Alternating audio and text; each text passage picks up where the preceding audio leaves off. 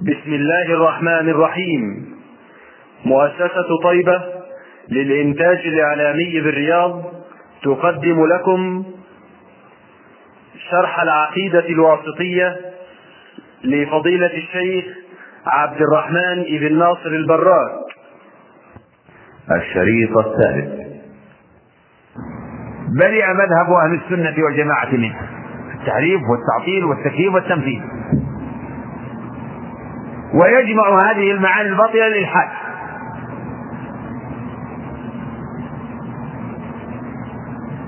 فأهل السنة والجماعة إذن يثبتون له أسماءه تعالى وصفاته. فلا ينفون عنه ما أثبته تعالى لنفسه وأثبته له رسوله من الأسماء والصفات. ولا يكيفون صفاته. ما يكيفون صفاته؟ ولا يمثلون صفاته بصفات خلقه. نعم. ولا يلحدون في أسمائه وآياته. وكل من التحريف والتعطيل والتكييف والتمثيل كلها من الإلحاد. كلها من الإلحاد في أسماء الله. أو الإلحاد في آياته. فالتحريف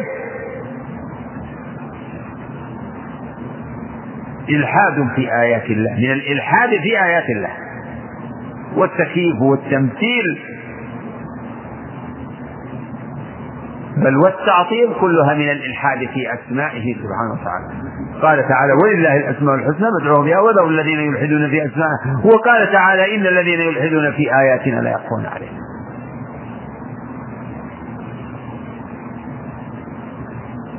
فهذا أصل من الأصول التي يجب الاعتصام بها. الإيمان ال ال الإيمان يعني من الأصول أن أن نصف الله بما وصف به نفسه وبما وصفه به رسوله عليه الصلاة والسلام. نفيا وإثباتا. دون زيادة ولا نقص. فمن فمن جحد ما وصف الله به نفسه فهو المعطل الكفور. ومن شبه الله بخلقه فهو كذلك الكفر وليس كما قال نعيم بن حماد خزاعي وليس فيما وصف الله به نفسه أو وصفه به رسوله تشبيه خلافا للمبطلين. فإن المعطله يزعمون أن إثبات الصفات تشبيه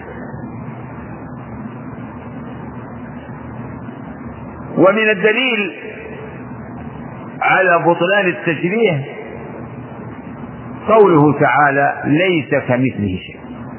وقوله ولم يكن له كفوا أحد. وقوله فلا تضربوا لله الأمثال. وقوله فلا تجعلوا لله أندادا. فإنه تعالى لا سمي له. هل تعلم له سمي ولا ند له. ولا كفو له. ولا يقاس سبحانه وتعالى بخلقه. وهو تعالى أعلم بنفسه وبغيره. أعلم بنفسه. فمع فأسماء الله وصفاته لا تعرف من يعني بمجرد العقل. اسماء الله وصفاته إنما تعرف بالوحي. فتستمد معرفة الله بأسمائه وصفاته من كتاب الله وسنة رسوله عليه الصلاة والسلام. فالله أرسل رسله به معرفين يعرفون العباد بربهم بما يستحقه من الأسماء الحسنى والصفات العلى. وهو سبحانه وتعالى أصدق القائلين. وأصدق قيلا وأحسن حديثا من خلقه. هذه من عبارات الشيخ كما هي عند أمامكم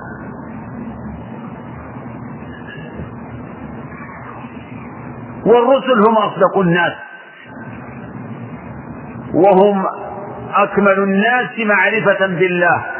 وهم المعرفون بربهم. فهم الصادقون. المصدوقون المصدقون. يقول شيخ الإسلام عندكم؟ ثم رسله صادق ثم رسله صادقون لأنهم يعني ما أخبروا به كله صدق. مصدقون. الله تعالى يصدقهم والمؤمنون يصدقونه. الله يصدق رسله بما يقيم من الدلائل على صدقهم. وهم مصدوقون. جاءهم الصدق. ثم رسله صادقون.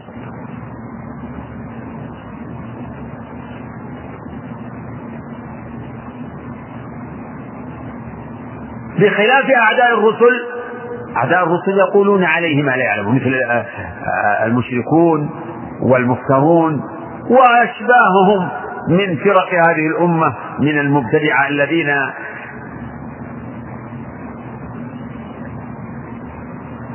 عولوا على عقولهم الفاسدة في معرفة ما يستحقه الرب تعالى من الأسماء والصفات. فصاروا بين معطل ومشبه. الذين أعرضوا عن هدى الله وعما بعد الله به رسله تشعبت بهم السبل. فمنهم المعطلة ومنهم المشبه. ومن, ومن أهل السنة وأما أهل السنة فهم وسط. وسط بين أهل التعطيل في باب الصفات بين أهل التعطيل الجامية وأهل التمثيل المشبه. يقول الشيخ بخلاف الذين يقولون عليه ما لا يعلمون فإنهم جاهلون مفترون. قال تعالى سبحان ربك رب العزة عما يصفون وسلام على المرسلين والحمد لله رب العالمين. فالله سبح نفسه والتسبيح معناه التنزيه. التنزيه. كل ما في القرآن من سبحان. بل كلمة سبحان في الذكر سبحان الله تنزيها لله. فيها تنزيه لله عن النقائص والعيوب.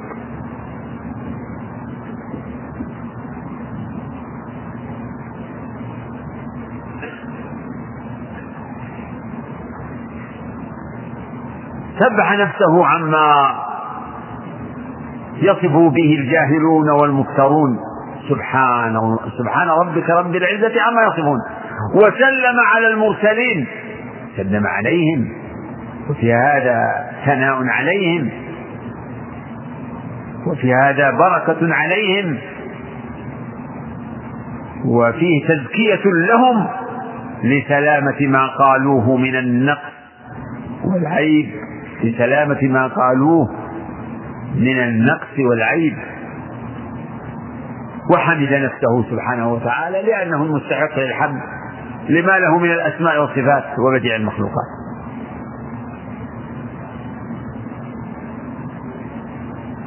ثم هذا الموضوع الذي هو موضوع الأسماء والصفات لله له أصول قررها أهل العلم قواعد ينبني عليها. من ذلك ما ذكره الشيخ في في هذه العقيدة وهو أن الله تعالى موصوف بالإثبات والنفي. قال رحمه الله وقد جمع سبحانه وتعالى فيما وصف وسمى به نفسه بين النفي والإثبات. هذا أصل. فإن الاقتصار على الإثبات يؤدي إلى التشبيه والاقتصار على النفي يؤدي إلى التعطيل. والصراط المستقيم بالجمع بين النفي والإثبات.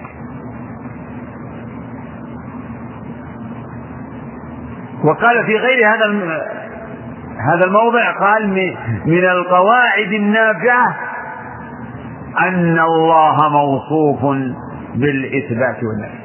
بإثبات إيش؟ بإثبات الكمالات بإثبات صفات الكمال. فإنه تعالى موصوف بكل كمال منزه عن كل نقص.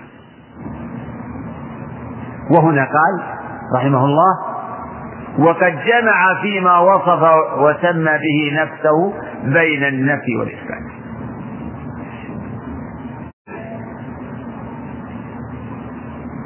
إذا أهل السنة والجماعة ما طريقتهم في وصف الله تعالى؟ طريقتهم الإثبات والنفي. أنهم يثبتون لله ما أثبته لنفسه وأثبته له رسوله وينفون عنه ما نفاه عن نفسه ونفاه عنه رسوله. ينفون عنه كل نقص وعيب. ينفون عنه مماثلة المخلوقات ولهذا يقول الشيخ في هذه العقيدة فلا عدول لأهل السنة والجماعة عما جاء به المرسلون. أهل السنة ما يعدلون عما جاء به المرسلون. لا عدول لهم. لا يعدلون يمنة ولا يسرة بخلاف الحائدين عن سبيل المرسلين فإنهم بين مفرط ومفرط. لأنهم قد عدلوا عن الصراط المستقيم عدلوا عن سبيل المرسلين. فلا عدول لأهل السنة والجماعة عما جاء به المرسلون فإنه الصراط المستقيم. في كل باب من أبواب العلم والدين ما جاء به الرسل هو الصراط المستقيم. فالصراط المستقيم في باب الأسماء والصفات. هو ما تقدم. الصراط المستقيم هو أن يوصف الله بما وصف به نفسه وبما وصفه به رسوله عليه الصلاة والسلام. أو في تعبير آخر بما وصفته به رسله. من أوله من آخره. لكن الذي نعلمه تفصيلا ونحن مكلفون بمعرفته تفصيلا هو ما جاء به محمد عليه الصلاة والسلام. فإنه الصراط المستقيم الصراط المستقيم كلمة جامعة. راجعها في التفسير تجدون الصراط المستقيم. اهدنا الصراط المستقيم. ما هو الصراط المستقيم؟ الإسلام. الإسلام كله. بعقائده وشرائعه وأحكامه وأخلاقه. كلها داخلة في الصراط المستقيم. صراط الذين أنعم الله عليهم من النبيين والصديقين والشهداء والصالحين. وحسن أولئك رفيقا. فهذه قاعدة. أن الله موصوف بالإثبات والنفي. لأنه تعالى قد وصف نفسه بالإثبات والنفي. وكذلك الرسول عليه الصلاة والسلام وصف ربه بالإثبات والنفي. وصف ربه بإثبات الكمال. أخبر عن ربه بصفات فعلية ونزه ربه عن ما لا يليق به. إن الله لا ينام في الحديث الصحيح عن أبي موسى رضي الله عنه قال قام فينا رسول الله صلى الله عليه وسلم بخمس. فقال إن الله لا ينام ولا ينبغي له أن ينام. يخفض القسط ويرفع يرفع إليه عمل الليل قبل عمل النهار وعمل النهار قبل عمل الليل حجابه النور لو كتبه لا أحرقت سبحات وجهه ما انتهى إليه. ولما كانت هذه المسألة مسألة الأسماء والصفات مسألة عظيمة وكما قلت لكم إنها أعظم ما وقع فيه الافتراق وعظمت فيه المحنة ووقع فيها من الاشتباه. ما لم يقع في سائر مسائل, مسائل الإيمان. أولاه الشيخ في هذه العقيدة مزيد عناية وذكر لها من الأدلة ذكر لها من الأدلة من الكتاب والسنة يعني شواهد كثيرة. ولهذا يقول الشيخ وقد دخل في هذه الجملة يعني المشار إليها آنفا. قد دخل في هذه الجملة ما وصف الله به نفسه في سورة الإخلاص. في سورة قل هو الله أحد. الله الصمد. لم يلد ولم يولد ولم يكن له كفوا أحد. هذه السورة التي قال فيها الرسول عليه الصلاة والسلام إنها تعدل ثلث القرآن. قد جمع الله فيها أولا إنها مخلصة لصفات الله. لم يذكر فيها إلا صفة الرحمن. ليس فيها شيء عن عن الخلق عن العباد عن أبدا. فهي صفة الرحمن. وقد يعبر عن هذا بأنها نسب الرحمن. نسب الرحمن يعني صفة الرحمن. قل هو الله أحد. الله الصمد. فهذا الاسمان من أسماء الحسنى. هذا إثبات. هذا إثبات. فيها إثبات هذين الاسمين من أسماء الحسنى. الأحد والصمد. الآية الثالثة والرابعة والخامسة فيها النفي. لم يلد ولم يولد ولم يكن له كفوا أحد.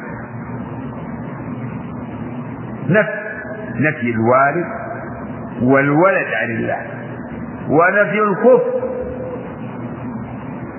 إذا هذه السورة قد اشتملت على على الإثبات والنفي. إذا هذه من الد... هذه السورة هي من أدلة القاعدة المتقدمة أن الله موصوف بالإثبات والنفي.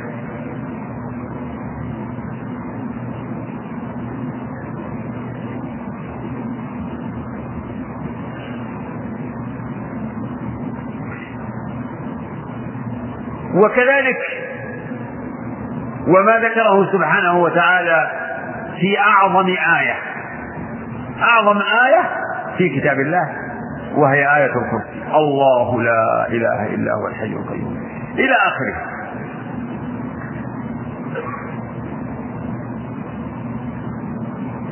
ثبت في الصحيح أنه صلى الله عليه وسلم سأل أبي بن كعب عن أعظم آية في كتاب الله فذكر ذلك. فذكر أنها الله لا إله إلا هو الحي القيوم. فقال عليه الصلاة والسلام ليهلك العلم أبا المنذر. من العلم النافع أن, أن نعلم فضائل القرآن وفضائل الآيات فكلام الله كله فاضل. لكن الله لكن بعضه أفضل من بعض. هذه أيضا من المسائل المهمة التي نازع فيها أهل البدع وغلط فيها يعني جماعة من أهل العلم. فقالوا إن القرآن لا يتفاضل بل قام الدليل على أن القرآن بعضها أفضل من بعض. فأفضل سورة في القرآن الفاتحة. وسورة قل هو الله أحد تعدل ثلث القرآن. أعظم آية في كتاب الله آية الكرسي.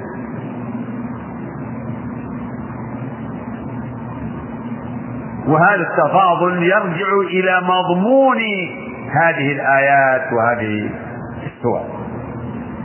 أما القرآن فكله فاضل من حيث أنه كلام الله من حيث المتكلم به. كله واحد لأن المتكلم به واحد سبحانه وتعالى. فهو أفضل الكلام وخير الكلام. إن أحسن الحديث إن أحسن الحديث كتاب الله. وخير الهدي هدي محمد صلى الله عليه وسلم.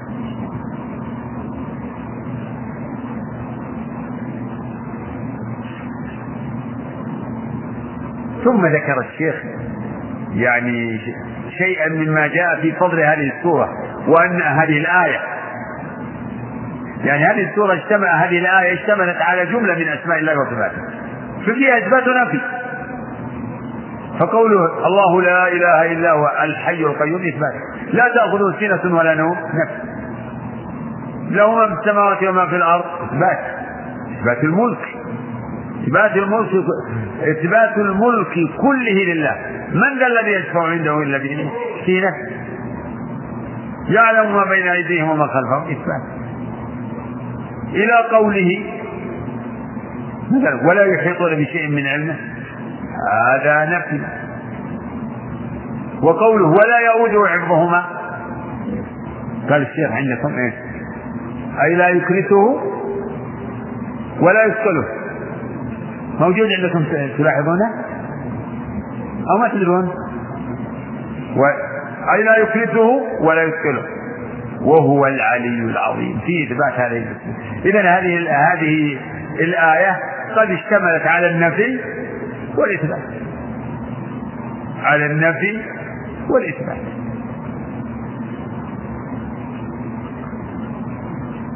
وقد بين الشيخ في غير هذه العقيدة أن النفي الذي يوصف به الرب هو النفي المتضمن للإثبات. فنفي السنة والنوم يتضمن كمال الحياة والقيام والقيام. ونفي الأود يتضمن كمال القوة. ونفي اللغوب في قوله وما مسنا من لغوب يتضمن كمال القدرة. ونفي الظلم يتضمن كمال العدل. وما أشبه ذلك. بعد أيضا من القواعد المهمة أن أن يعلم أن أن النفي الذي يدخل في صفات الله هو النفي المتضمن لإثبات كمال. المتضمن لإثبات كمال. أما النفي المحض الذي لا يتضمن إثبات كمال فإنه لا يدخل في صفاته فكل نفي جاء في الكتاب والسنة في في شأن الله فإنه متضمن لإثبات كمال. ثم ذكر الشيخ شيئا من تفسير أو بعض يعني أشار إلى ما يدل على فضل هذه الآية. ولهذا كان من قرأ هذه الآية في ليلة ثبت في الصحيح في قصة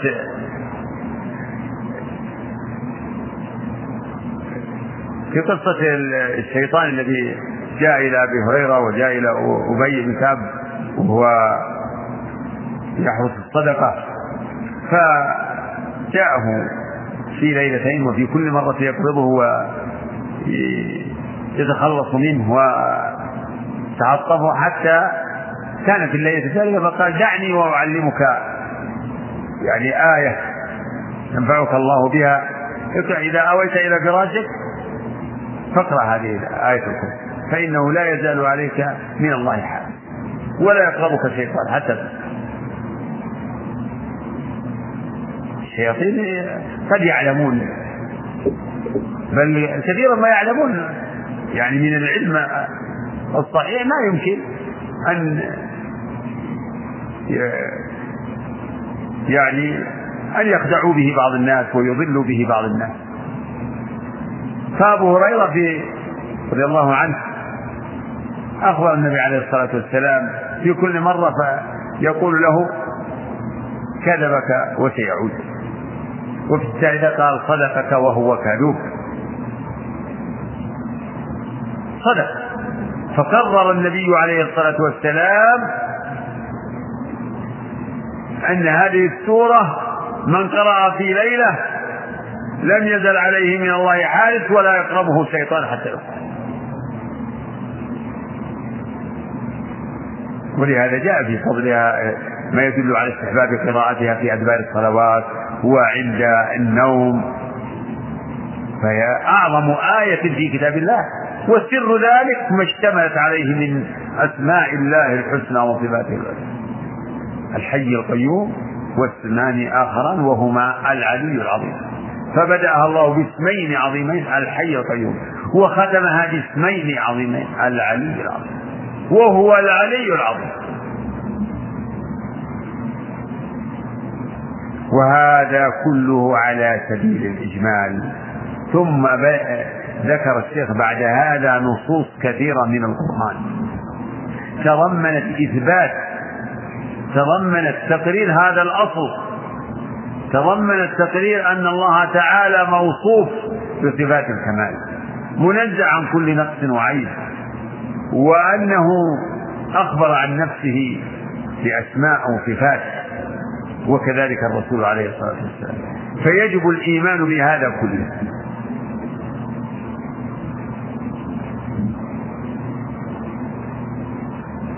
فمن الأسماء التي أورد الشيخ هذه أدلة عليها الأول الآخر الظاهر الباطن الحكيم الخبير الرحيم الغفور السميع البصير.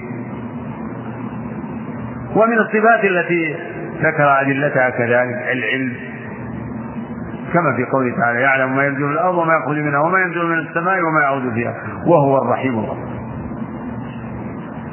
ومن أدلة إثبات صفة العلم قوله تعالى وعنده مفاتيح الغيب لا يعلمها إلا إلى آخر الآية. وكذلك قوله تعالى يعلم وما تعمل من أنثى ولا تضع إلا بعلمه.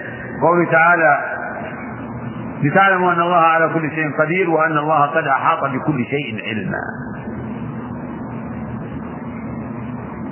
وقد دلت هذه الآية على إثبات صفة العلم له سبحانه وتعالى. العلم أي علم؟ العلم التام الذي لا يخرج عنه. فهو تعالى يعلم ما كان وما يكون وما لا يكون لو كان كيف يكون. يعلم الدقيق والجليل يعلم ما في السماوات وما في الأرض. وتفصيل هذا ما في هذه الآيات وفي آيات كثيرة جدا فهو يعلم خطرات القلوب ولحظات العيون ولفظات الألسن ويعلم الخطوات خطوات الأقدام ويعلم الحركات والسكنات والصغير والكبير. اقرأوا وعنده مفاتيح الغيب لا يعلمها إلا هو ويعلم ما في البر والبحر وما تسقط من ورقة إلا يعلمها ولا حبة في ظلمات الأرض ولا رطب ولا يابس إلا في كتاب مبين. وقوله سبحانه وتعالى لتعلموا أن الله على كل شيء قدير وأن الله قد أحاط بكل شيء علما وما تحمل من أنثى ولا تضع إلا بعلمه. فهو يعلم الحركات والسكنات. ويعلم يقول سبحانه وتعالى وما تكون في شأن وما تتلو منه من قرآن ولا تعملون من عمل إلا كنا عليكم شهودا إذ تفيضون فيه. وما يعزب عن ربك من مثقال ذرة في الأرض ولا في السماء ولا أصغر من ذلك ولا أكبر إلا في كتاب مبين. مكتوب! وما كتب وكل ما كتبه الله فإنه قد علمه قبل ذلك وعلمه أوسع مما كتب. فما كتبه في اللوح المحفوظ هو بعض ما يعلمه سبحانه وتعالى. لتعلموا أن الله على كل شيء قدير وأن الله قد أحاط بكل شيء. فهو عليم بعلم عليم بعلم سبحانه وتعالى.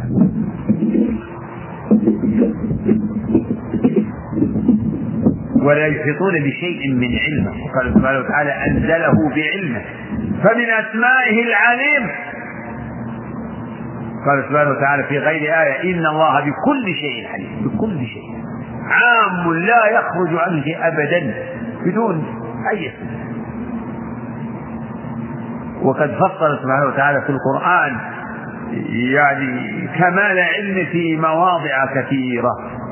يظهر ذلك لمن قرأ القرآن وسمعه وتدبره. إن الله عليم بذات الصدور. يعلم خائنة الأعين وما تخفي الصدور. ومضى الشيخ في ذكر الشواهد من القرآن على صفاته سبحانه وتعالى ولابد من المرور عليها بهذه الطريقة يعني السريعة ويأتي الكلام على بقية يعني ما ذكره الشيخ من أو ما ما ذكره الشيخ من الصفات واستشهد له بالآيات والأحاديث من سنة رسوله صلى الله عليه وسلم. ونكتفي بهذا القدر في هذا اليوم. إلى الدرس القادم إن شاء الله. صلى الله وسلم وبارك على نبينا من المعاني التي أورد الشيخ رحمه الله شواهد عليها من القرآن وصفه تعالى بالنفي. تقدم لكم في القاعدة أن الله جمع فيما وصف وسمى به نفسه بين النفي والإثبات. وساق الشيخ شواهد كثيرة وأدلة كثيرة على ما يجب إثباته له سبحانه وتعالى من العلم والسمع والبصر والكلام والقدرة والقوة والعزة والرحمة والمحبة والرضا والغضب والمكر و من فضلك اقلب الشريط.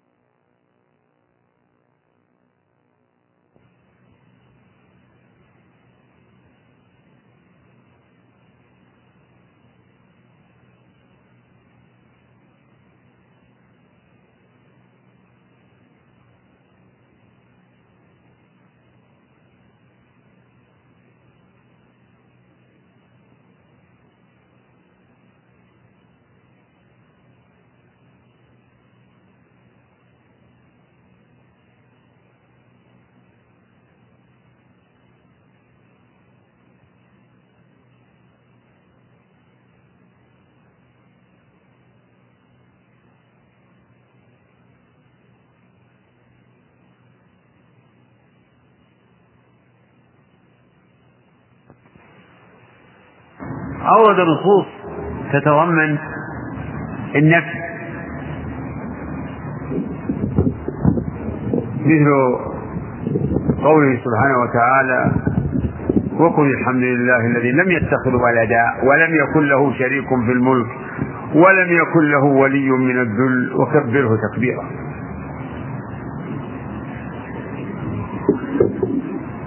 قال سبحانه وتعالى فلا تضربوا لله الأمثال إن الله يعلم وأنتم لا تعلمون. وقال فلا تجعلوا لله أندادا وأنتم تعلمون. وقال سبحانه وتعالى ما اتخذ الله من ولد وما كان معه من إله اذا لذهب كل اله بما خلق. ولا على بعضهم على بعض. سبحانه. سبحان الله سبحانه وتعالى عما يشركون.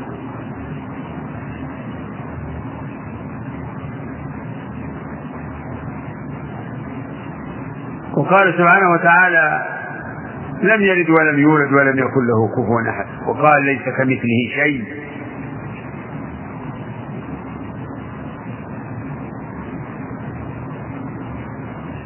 وقال سبحانه وتعالى إن الله لا يظلم مثقال ذرة. وقال لا يضل ربي ولا ينسى. قال سبحانه وتعالى وما كنا عن الخلق غافلين. وما ربك بغافل عما يعملون وما إلى ذلك. فالله تعالى موصوف بإثبات الكمال صفات الكمال وما و ونفي النقائص والعيوب. فهو منزه عن النقائص والعيوب عن العجز عن الظلم عن النسيان عن اللغوب عن الأود عن السنة والنوم والموت. منزه عن الصاحبة والولد. وأنه تعالى جد ربنا ما اتخذ صاحبة ولا ولد. فالله تعالى منزه عن كل نقص وعيب. وتقدمت الإشارة إلى أن ما يوصف الله به من النفي هو متضمن لإثبات. فنفي الظلم يتضمن إثبات كمال العدل ونفي السنة والنوم والموت يتضمن كمال الحياة والقيومية ونفي اللغوب يتضمن كمال القدرة ونفي العود يتضمن كمال القوة. ونفي الشركاء والصاحبة والولد والمثيل يتضمن كمال الوحدانية كمال أحديته وصمديته. ولهذا لما ذكر الله أنه الأحد الصمد قال بعدها لم يلد ولم يولد ولم يكن له كفوا أحد. وفي هذا النبي تأكيد لكمال أحديته وكمال صمديته سبحانه وتعالى. وقد نزه الله نفسه عما يصف به أعداؤه من المشركين وما يصفه كذلك الجاهلون. فقال في مواضع كثيرة سبحان الله عما يصفون. سبحان الله عما يشركون. إذا فنصوص الصفات منها ما يتضمن منها ما هو نص في الإثبات ومنها ما هو نص في النفي. والنفي يتضمن الإثبات والإثبات يتضمن النفي. فإن إثبات العلم يتضمن نفي الجهل وإثبات القدرة يتضمن نفي العجز وهكذا. وإثبات الغنى وهو الغني الحميد يتضمن نفي الفقر فهو تعالى الغني بذاته عن كل ما سواه. وكل أحد فقير إليه. يا أيها الناس أنتم الفقراء إلى الله. والله هو الغني الحميد.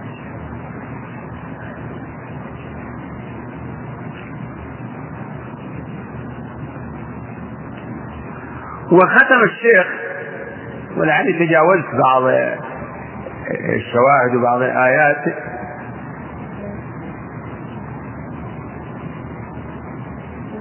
ذكر الشيخ بعض الآيات التي تتعلق بإثبات كلام الله وأن القرآن منزل غير مخلوق مثل الآيات الكثيرة.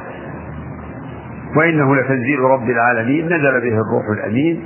ومثل قول تنزيل الكتاب من الله العزيز الحكيم تنزيل من الرحمن الرحيم. قل نزله روح القدس من ربك بالحق. وننزل من القرآن ما هو شفاء ورحمة للمؤمنين.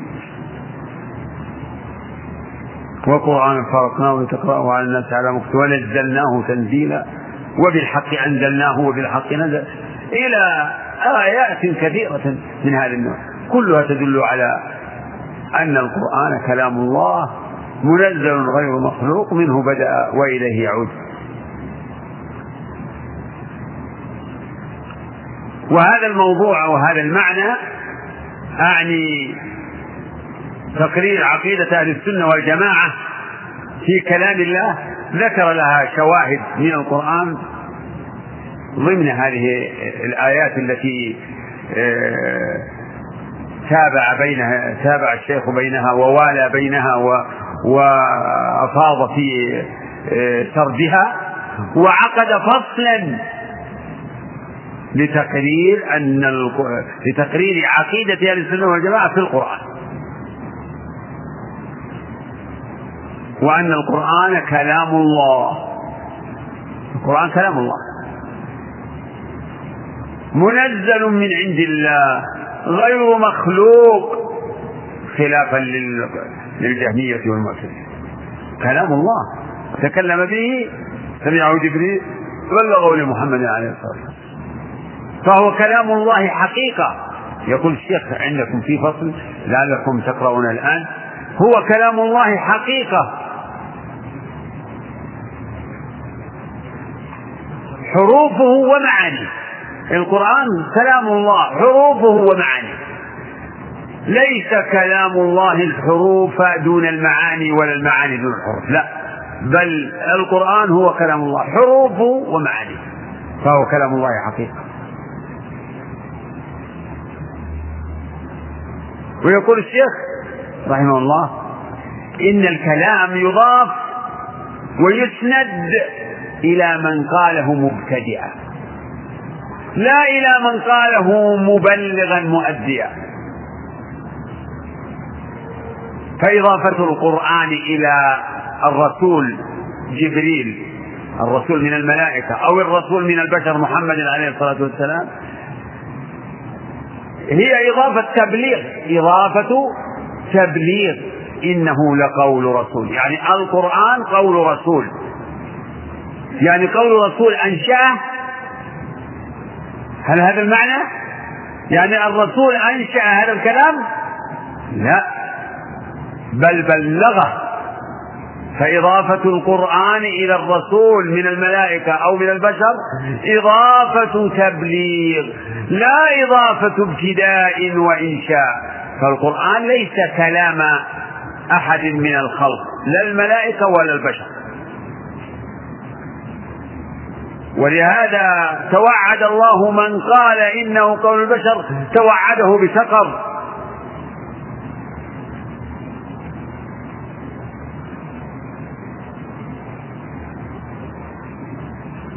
فالقرآن إذا هو كلام الله حقيقة حروفه ومعانيه ليس كلام جبريل ولا كلام محمد عليه الصلاة والسلام. وإنما جبريل ومحمد إنما إنما هما مبلغان. نزل به الروح الأمير على قلبك. فجبريل نزل بالقرآن على قلب محمد عليه الصلاة والسلام. ومحمد بلغه للناس. بلغه للناس وقرأ عليهم القرآن. وسمعه. المؤمن والكافر سمعوه من فم الرسول عليه الصلاة والسلام. فالمؤمنون قبلوه وآمنوا به وبمن جاء به وبما تضمنه والكافرون يقول قائلهم لا تسمعوا لهذا القرآن والغوا فيه لعلكم تغلبون.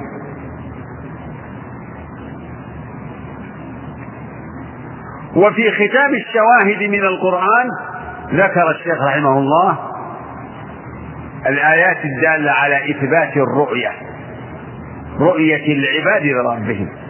لأن هذا من مما يجب الإيمان به أنه تعالى يرى. لا كما تقول الجهمية والمعتزلة أنه تعالى لا يرى. عند المعتزلة والجهمية أن الله لا يرى أبدا. لا يراه أحد من الخلق لا في الدنيا ولا في الآخرة. ولهم بعض الشبهات. كقوله تعالى لا تدركه الأبصار وهي حجة عليهم لا لهم. يستدلون بقوله لموسى لن تراني والآية كذلك بين العلماء أنها حجة عليهم لا لهم. وأما الأدلة الصريحة في إثبات الرؤية فأصرح ذلك قوله تعالى وجوه يومئذ ناظرة. يعني بهية حسنة وضية. وجوه يومئذ ناظرة إلى ربها ناظرة. يعني تنظر إلى ربها. وقال تعالى في الكفار كلا إنهم عن ربهم يومئذ لمحجوبون. يدل بالضرورة على أن المؤمنين بخلاف ذلك لا يحجبون عن الله بل يرونه وينظرون إليه. ومن أدلة إثبات الرؤية لله أي رؤية العباد لربهم قوله تعالى للذين أحسنوا الحسنى وزيادة. جاء تفسير الزيادة بأنها النظر إلى وجهه الكريم سبحانه وتعالى. وكذلك قوله تعالى لهم ما يشاءون فيها ولدينا مزيد. فهذه الآيات الأربع هذه مما استدل به على إثبات رؤية المؤمنين لربهم يوم القيامة. وذكر الشيخ في آخر يعني في آخر ما أورده من الأحاديث للاستدلال به على إثبات ما يعني للاستدلال به على وجوب الإيمان بما أخبر به الرسول عليه الصلاة والسلام ذكر الحديث الصحيح. إنكم سترون ربكم كما ترون الشمس والقمر. ليلة كما ترون الشمس والقمر. لا تضامون في رؤيته إنكم سترون ربكم كما ترون القمر. ليلة البدر. وكما ترون الشمس صحوا ليس دونها سحاب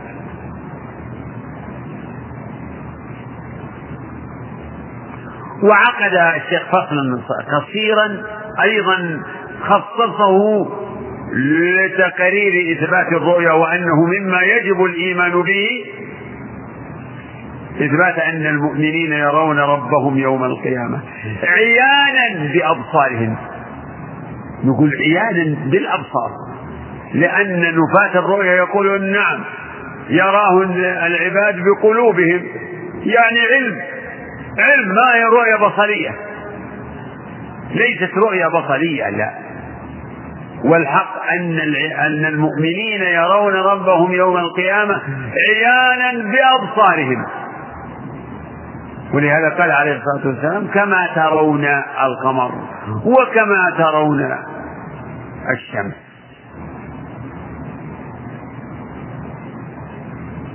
يقول الشيخ يرونه سبحانه وتعالى في عرصات القيامة.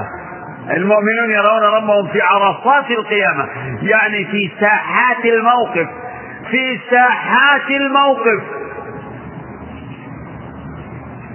وبعد دخولهم الجنة كما يشاء الله سبحانه وتعالى. اقرأ الفصل المتعلق بالقرآن. لعلك نعم تفضل. بسم الله الرحمن الرحيم. فصل الإيمان بان كلام الله غير بالله شوف العنوان هذا فصل ومن الإيمان. هذا هو هذا كلام الشيخ. اقرأ فصل ومن الإيمان. ومن الايمان بالله ورسله كلام الله منزل غير منه بدا واليه يعود هذه عقيدة أهل السنة والجماعة. هكذا. يعني مركزة في هذه الجمل الأربع أن القرآن كلام الله. منزل غير مخلوق. منه بدأ وإليه يعود. فإذا قيل لنا ما عقيدة أهل السنة والجماعة في قلنا عقيدتهم أنه كلام الله. القرآن كلام الله. منزل من عند الله منزل. ليس بمخلوق. منه بدأ وإليه يعود. وقوله منه بدأ يعني أنه هو الذي ابتدأ ابتدأه وتكلم به ابتداء وإليه يعود يعني يرفع يوم القيامة كما جاء في الآثار الكثيرة أنه ينزع من المصاحف والصدور في آخر الزمان.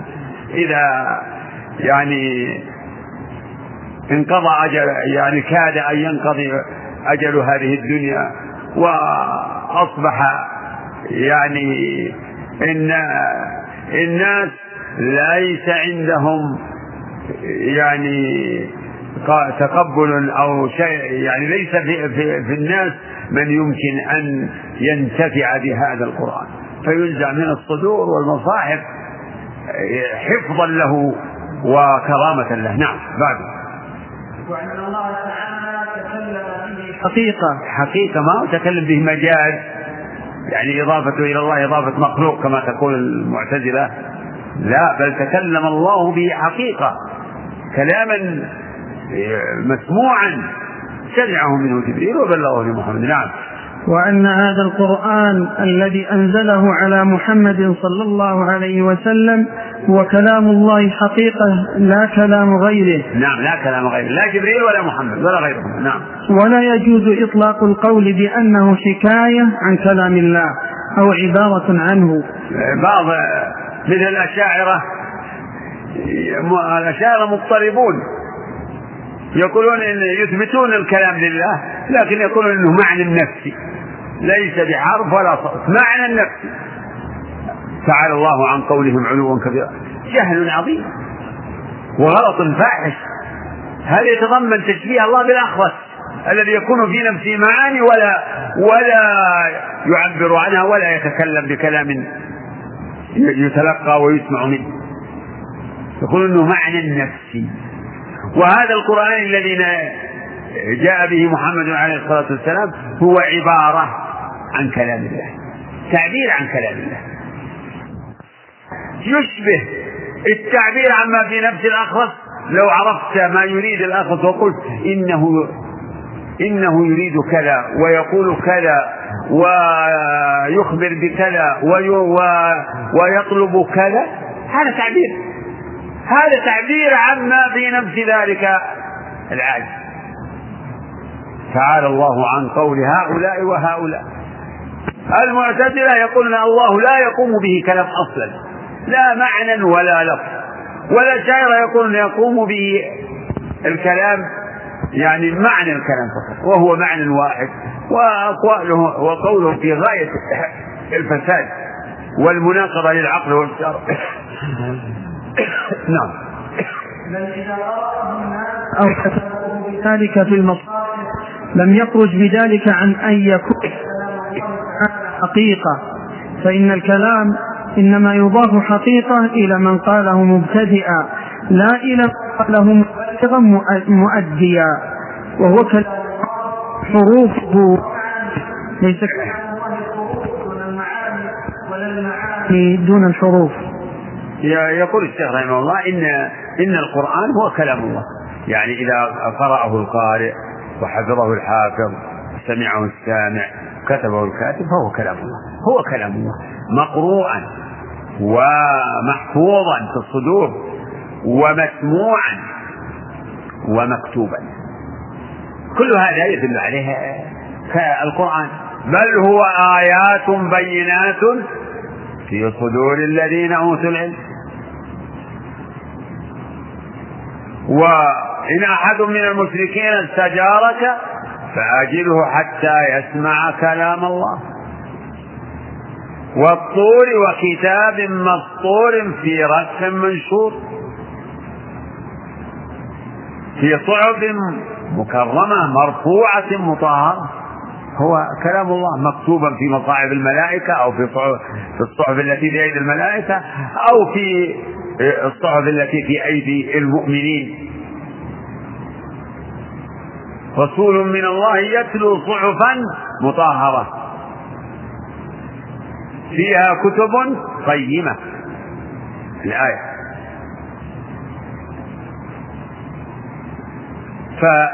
فهو كلام الله. مقروءا ومحفوظا ومسموعا ومكتوبا. نقول في في المصحف كلام الله. كلام الله. مكتوب. وهذا أمر معقول. الكتاب الذي فيه أحاديث نقول هذه فيها أحاديث رسول الله. الكتاب الذي فيه قصائد نقول هذه فيها قصيدة امرئ القيس وقصيدة فلان ولبيد وغيرهم. الكتاب المؤلف من فلان من كلامه ومن إنشاء نقول هذا في كلام فلان. هذا أمر معقول. نعم اقرأ الفصل الآخر في الرؤية. بعد هذا الشيء. وقد دخل أيضا فيما ذكرناه من الإيمان به وبكتبه وملائكته وبرسله الإيمان بأن المؤمنين يرونه يوم القيامة عيانا بأبصارهم. عيانا بأبصارهم نعم.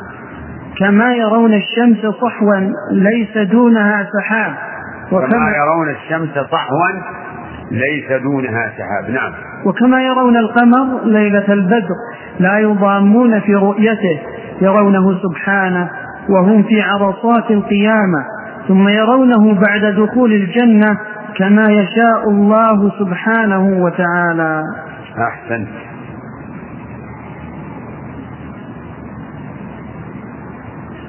وبعدما ذكر الشيخ رحمه الله الشواهد الكثيرة المتضمنة لما يجب اعتقاده من من أسماء الله وصفاته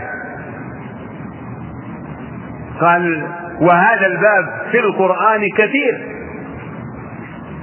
هذا هذا الباب يعني هذا النوع من العلم في القرآن كثير. كثير أكثر مما ذكر الشيخ عندما ذكر بعض بعض ما في القرآن من نصوص الأسماء والصفات. من تدبره من تدبر ما في القرآن من هذه النصوص طالبا للحق. تبين له طريق الهدى. تلاحظون هذه الجملة النيرة الجميلة عندكم؟ شوفون في آخر قبل الفصل الأول. ها؟ عندك يا دكتور؟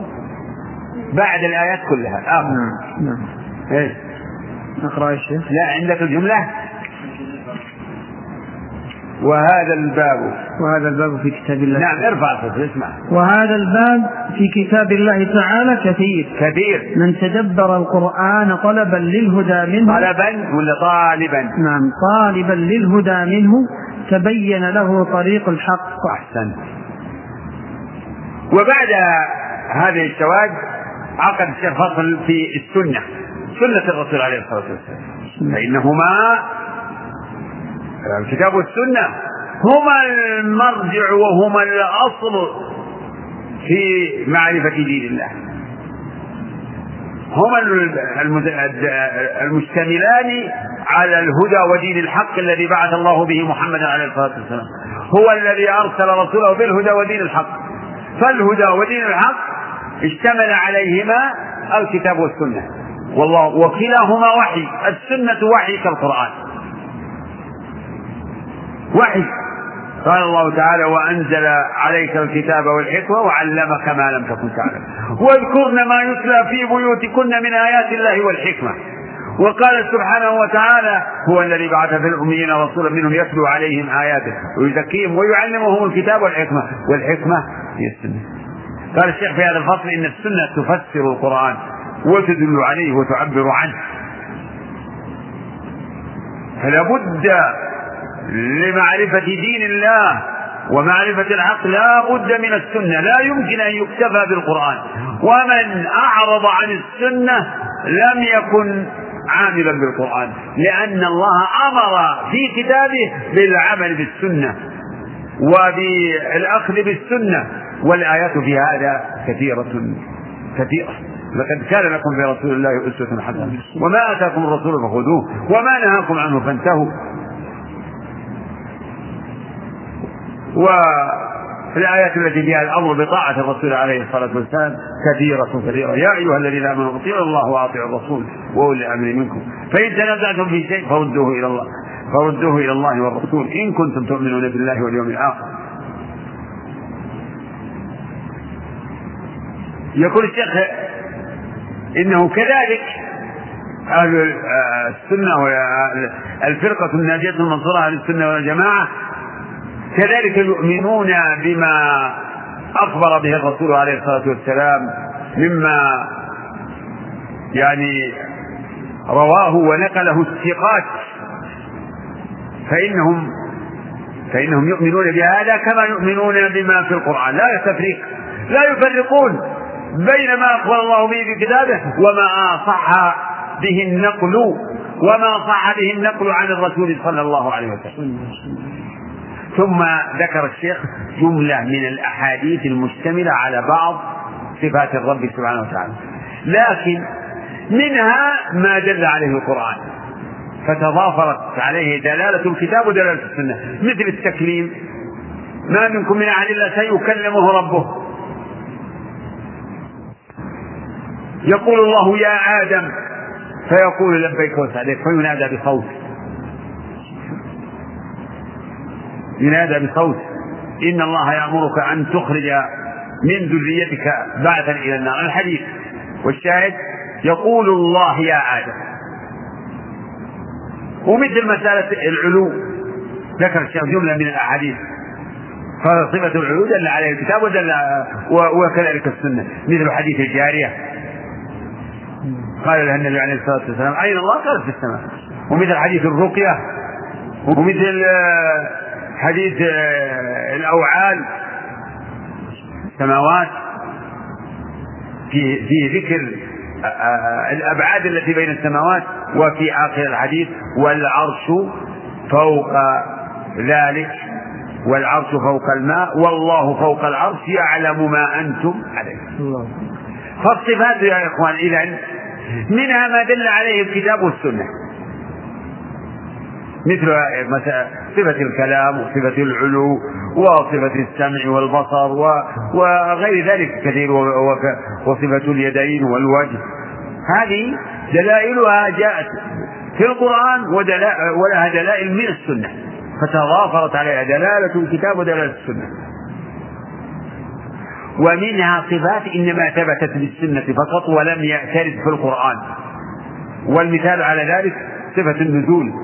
ففي الحديث الصحيح وهو أول حديث ساقه الشيخ وأورده وهو قوله عليه الصلاة والسلام ينزل ربنا إلى السماء الدنيا كل ليلة حين يبقى ثلث الليل الآخر. الحديث. وكذلك الضحك والفرح. يضحك الله إلى رجلين يقتل أحدهما الآخر كلاهما يدخل الجنة. و وكذلك القدم أو الرجل في الحديث كما في الحديث المتفق على صحته. لا تزال جهنم. يقول صلى الله عليه وسلم صلى الله عليه وسلم وعلى آله وصحبه. يقول لا تزال جهنم يلقى فيها. وهي تقول هل من مزيد حتى يضع رب العزة فيها رجله. وفي رواية عليها قدمه يضع رب العزة فيها رجله. يعني عليها. في بمعنى على. في بمعنى على كما في الرواية الأخرى. وفي رواية عليها قدمه. فينزوي بعضها إلى بعض فتقول قط قط فهذه الصفات الثلاث والصفات الأخرى إنما ثبتت في السنة لا بالقرآن لأنه لم يرد لها ذكر في القرآن. لم تكتمل مادة هذا الدرس وله بقية على الشريط الذي يلي.